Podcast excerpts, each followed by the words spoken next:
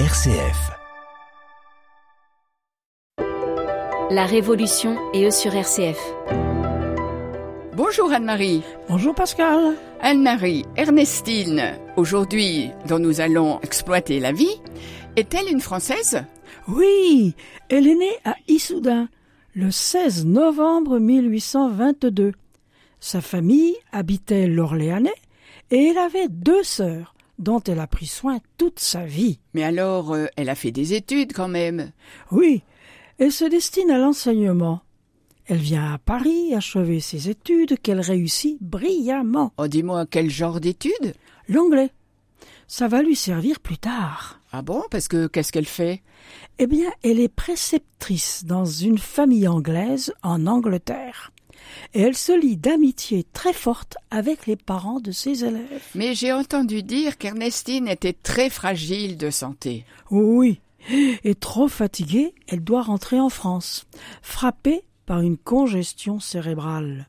C'est alors qu'elle fait connaissance avec la Société des filles du cœur de Marie et sollicite son admission. Tu sais quand elle rentre dans la Société des filles du cœur de Marie? Oui, elle rentre le 25 mars 1849 à Paris. Elle a 27 ans et entre au noviciat à Lons-le-Saunier le 13 août 1849. Elle fera ses premiers vœux en août 1850, après un an de noviciat. Et alors, que va-t-elle faire au noviciat à 29 ans? Eh bien, 27. En effet, à cause de ses problèmes de santé et la interdiction de se livrer à des activités intellectuelles. Alors, elle va rendre de multiples services, les courses, le ménage, l'entretien du linge. Mais elle va saisir l'occasion pour développer son sens pratique et étudier les détails de l'administration. Ça veut dire qu'elle va passer sa vie dans l'administration? Non, pas du tout. Mais alors, euh, que va-t-elle faire? Elle parle anglais et un attrait particulier pour les missions. Mais avec une santé fragile, est-ce qu'on va accepter qu'elle parte en mission? Eh oui.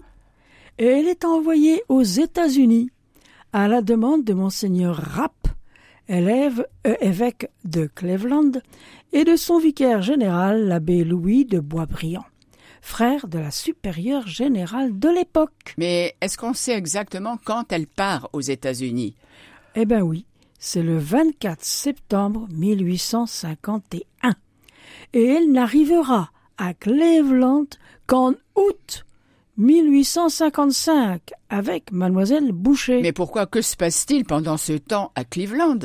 Eh bien, mademoiselle Lance est chargée de la petite communauté naissante en attendant Ernestine Nardin. Et elle mourra d'ailleurs deux ans après l'arrivée d'Ernestine. Ah, j'ai entendu dire, Anne-Marie, que leur arrivée n'avait pas été préparée. C'est toute une histoire, car la maison était vide. Rien, pas un meuble, pas un lit, rien, rien.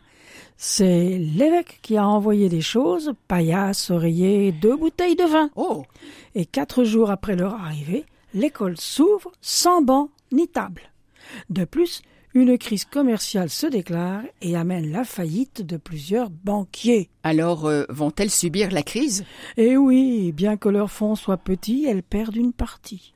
La ville de Cleveland va leur venir en aide, je pense. Malgré sa propre pénurie, Cleveland va leur venir en aide en prêtant de l'argent, du linge et des objets de première nécessité. Ernestine et mademoiselle Boucher ont-elles pu continuer leur mission auprès des élèves? Oui, les élèves augmentent, il faut donc trouver des locaux plus spacieux. Et Anne-Marie, tu nous diras euh, cela la semaine prochaine. Oui, Pascal, à la semaine prochaine. Au revoir à tous nos auditeurs. Au revoir Anne-Marie.